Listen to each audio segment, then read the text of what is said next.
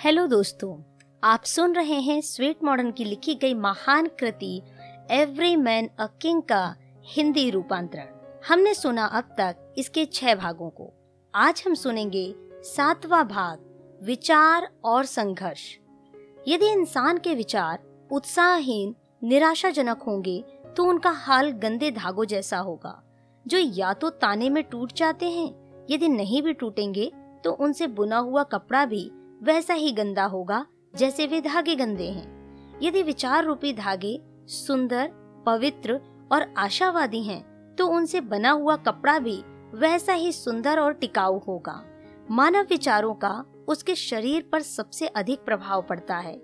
आप बार बार इसी विश्वास को अपने मन में दोहराते रहिए कि आप ठीक वैसे ही प्राणी हैं जैसे कि आपने बनने की आशा की थी। ऐसे विचार आपको अपार शक्ति देंगे। और आपका मनोबल ऊँचा होगा। आपका हर कदम प्रगति की ओर उठेगा। आपका जीवन आशावादी और सुखी होता जाएगा। हम अपने जीवन का जैसा स्वरूप निर्माण करना चाहते थे, क्या हम वैसा निर्माण कर पाए हैं? इस विचार पर ध्यान देने से हमारे मन को बहुत बल मिलता है, क्योंकि हम अपने बारे में हर चीज़ पर पूर्ण ध्यान दे सकते हैं। हमारा मन उस व्यापारी के समान है, जो अपने कारोबार का पूरा लेखा जोखा शाम होते ही कर लेता है।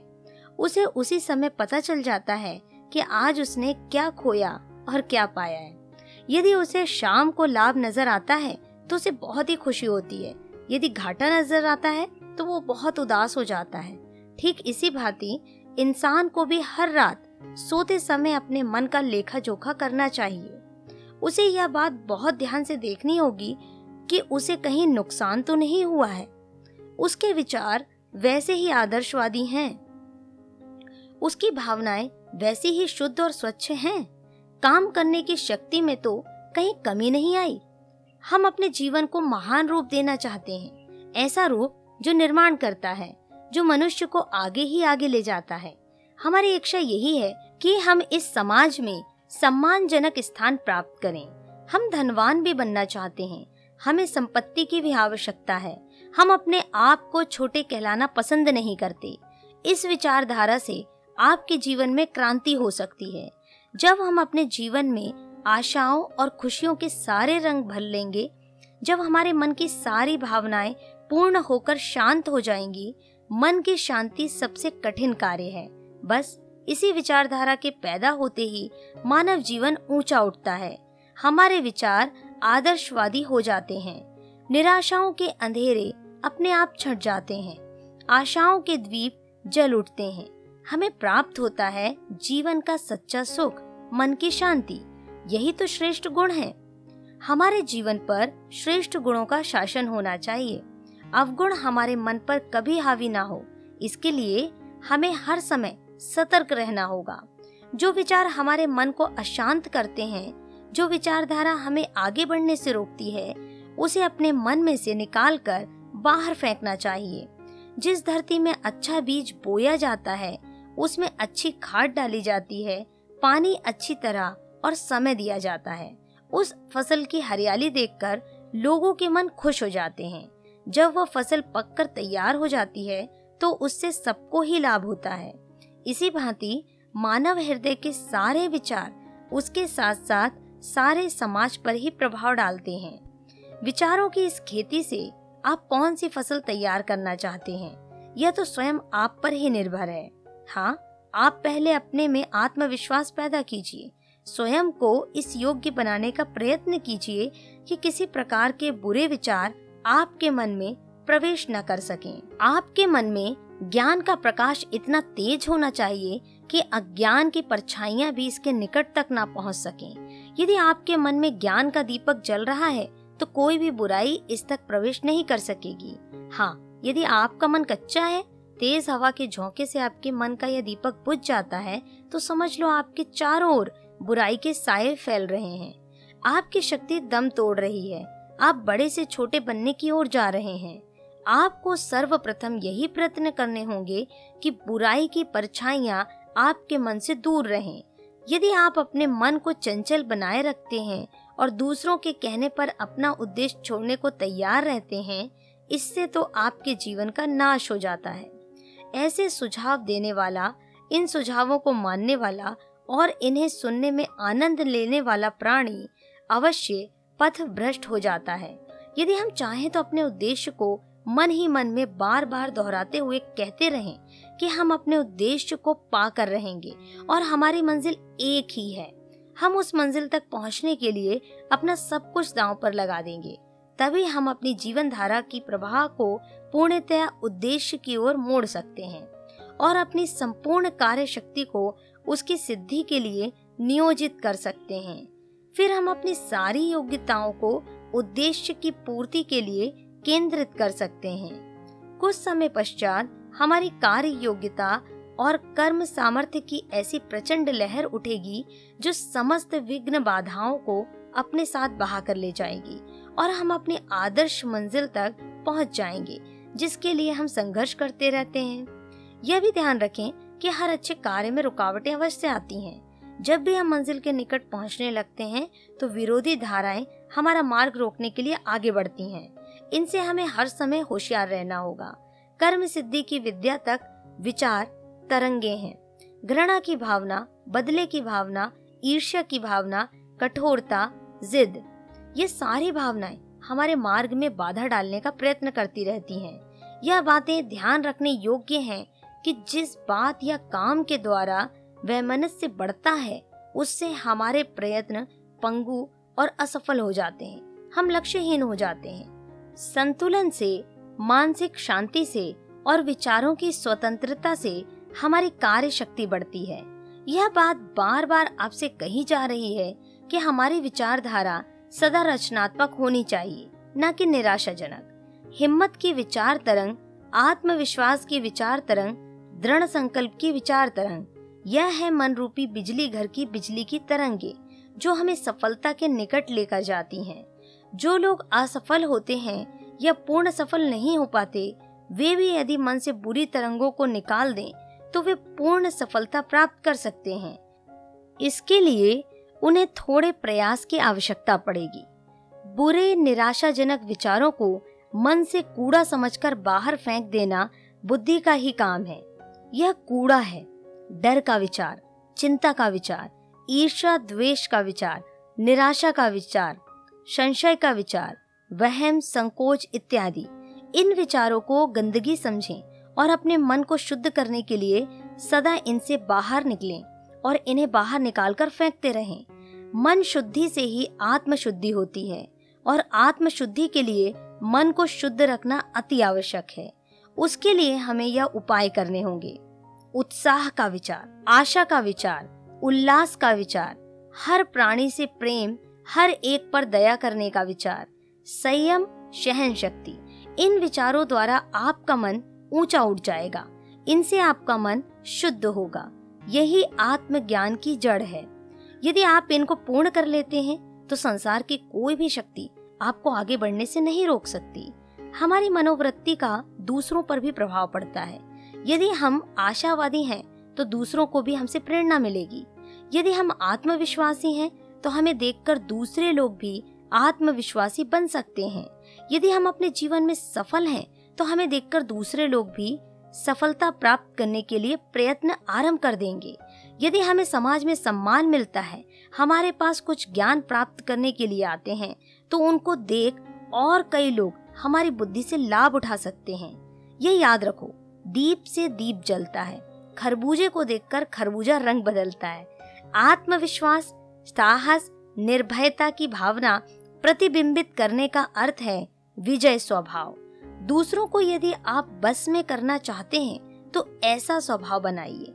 यदि हमारा ऐसा स्वभाव प्रकट होता है तो लोगों को हम पर विश्वास हो जाएगा कि भविष्य में अवश्य विजयी होंगे। लोगों को यह प्रतीत होगा कि हम चढ़ते सूरज की पूजा करते हैं।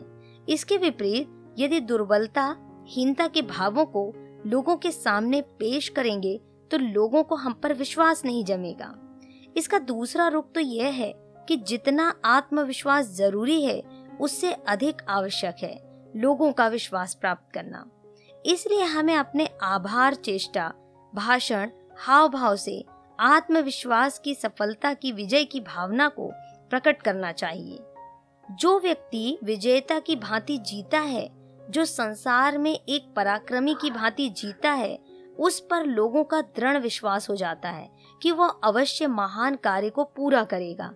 इसके विपरीत जो व्यक्ति अपने हाव भाव और चेष्टाओं से डरे रहना, बुजदिली, कायरता का प्रदर्शन करता है, वह कभी भी प्रभावशाली व्यक्तित्व का मालिक नहीं बन सकता, बल्कि उपहास का पात्र अवश्य हो सकता है।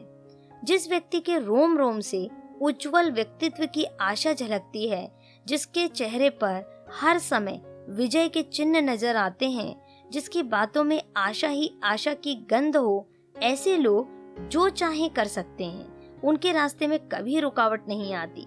उनके आदेशों का पालन करने में लोग खुशी महसूस करते हैं। इसके विपरीत जो लोग डरते हैं बुजदिल हैं, निराशावादी हैं, वे अपने को तुच्छहीन और कमज़ोर समझने लगते हैं। ऐसे लोग जीवन की दौड़ में पीछे रह जाते हैं जिसके चेहरे से उत्साह और आशा की भावनाएँ प्रकट हो रही हैं।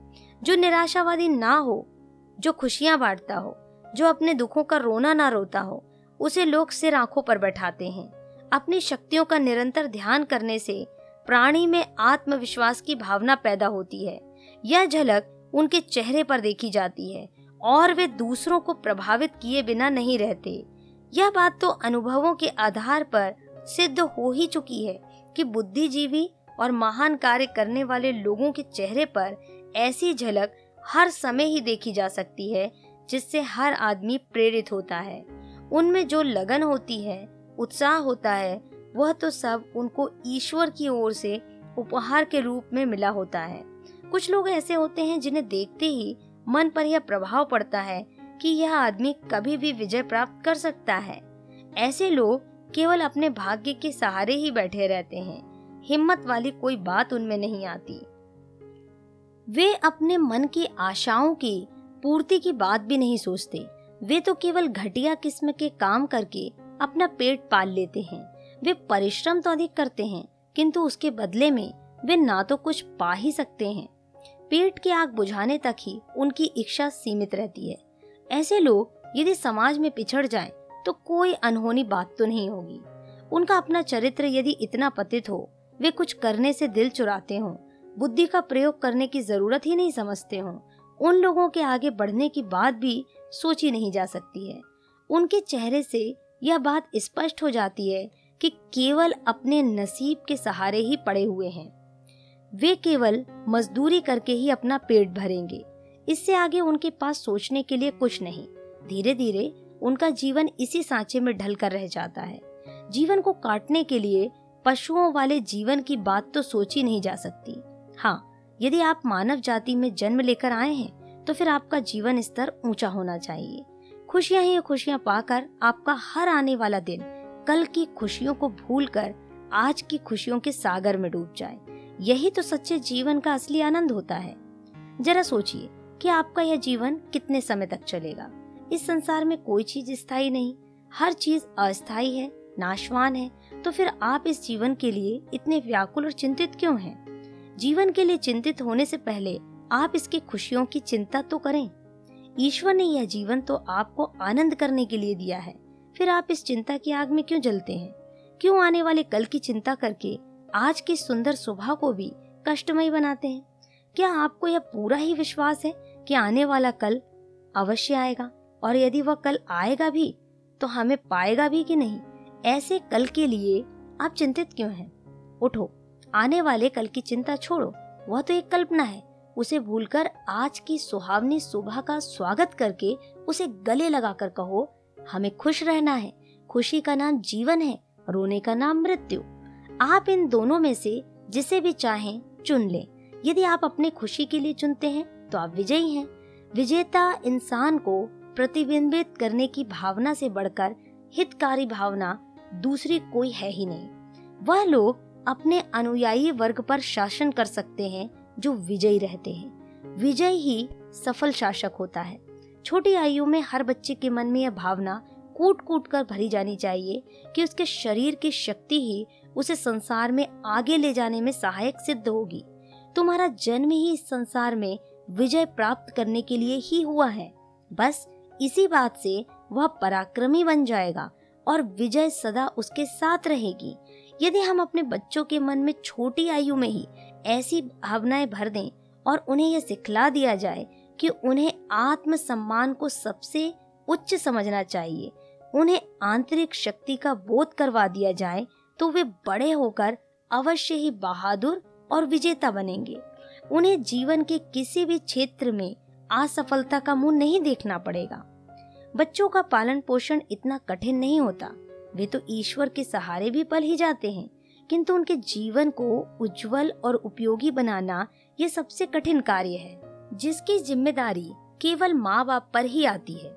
शारीरिक जीवन को सुंदर और आकर्षक बनाने के लिए पहले मानसिक जीवन को सामंजस्यपूर्ण, समन्वित, संतुलित बनाना अति आवश्यक है। आपके साथ जिन लोगों का मेल जोल है, उनसे आपके संबंध मित्रता पूर्ण विश्वास भरे होने चाहिए। आपको अपने भाई बहनों के साथ प्रेम और मिलजुल कर रहना चाहिए। उसके पश्चात ही आप बाहर वालों के साथ स्वस्थ, सुंदर, मधुर संबंध बना सकते हैं।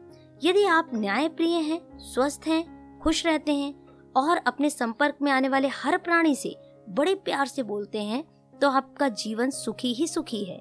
यदि वास्तव में आप महान और सफल बनना चाहते हैं तो आपके लिए ज़रूरी है कि अपने मन से ईर्ष्या, जलन, घृणा, बदले की आग जैसी भावनाओं को अलग करना होगा।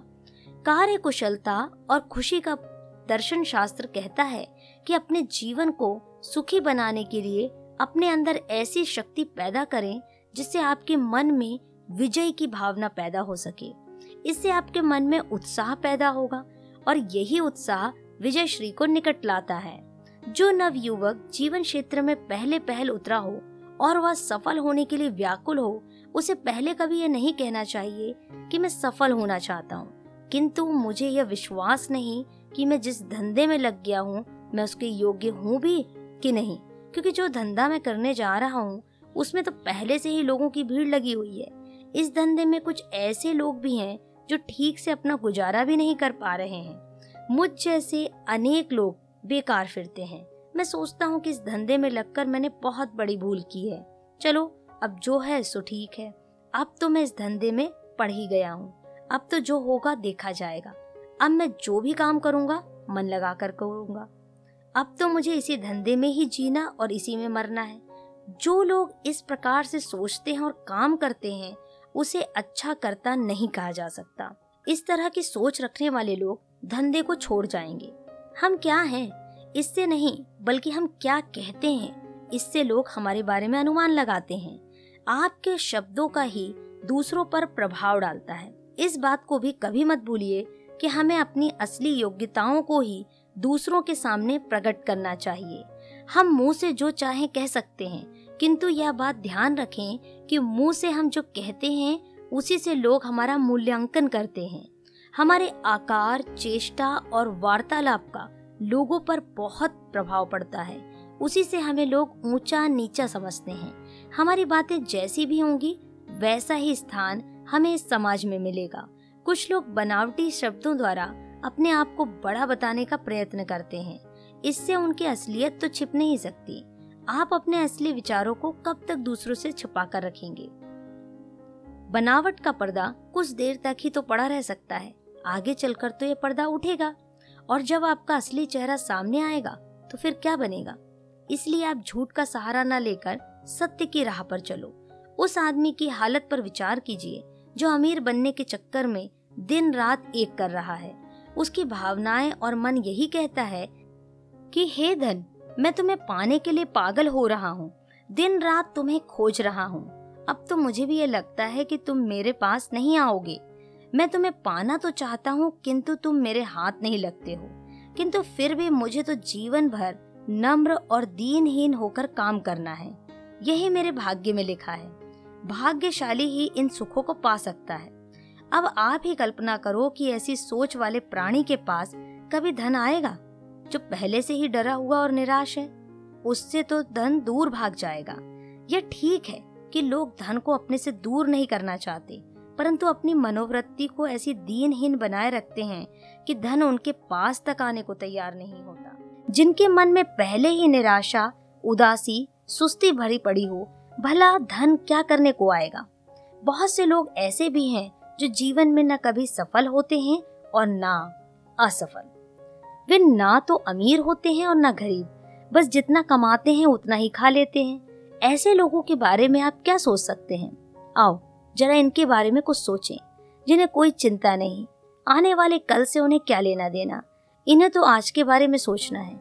इन लोगों का मन दो भागों में बटा रहता है। आधे मन में तो रचनात्मक, निर्णयात्मक, धनात्मक विचार भरे रहते हैं और शेष आधे में निषेधात्मक, नकारात्मक विचार भरे रहते हैं। चक्की के इन दो पार्टों में पिसने वाले प्राणी कभी तो ये सोचते हैं कि आज मैं बहुत कुछ कर लूँगा। मुझमें हर काम करने की शक्ति है। मेरे लिए कोई काम कठिन नहीं।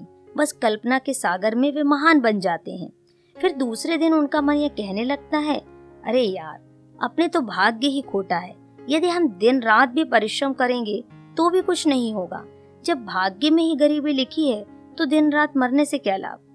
बस इसी से वे अपनी हिम्मत छोड़कर पुराने धंधे में लग जाते हैं। समय आ गया है, अपने को बदलिए, अपने मन को हर समय आशाओं से भरे रखिए, अपनी मनोवृत्ति को निरंतर आगे बढ़ने के विचारों से भरपूर रखिए। आगे बढ़ने की कला से ही आप कुछ पा सकते हैं। उम्मीद करती हूँ दोस्तों, आज की ऑडियो आपको प्रेरित करेगी। तो सुनते रहें मोनिका की आवाज़ में स्वीट मॉडर्न की लिखी गई महान कृति, एवरी मैन अ किंग का हिंदी अनुवाद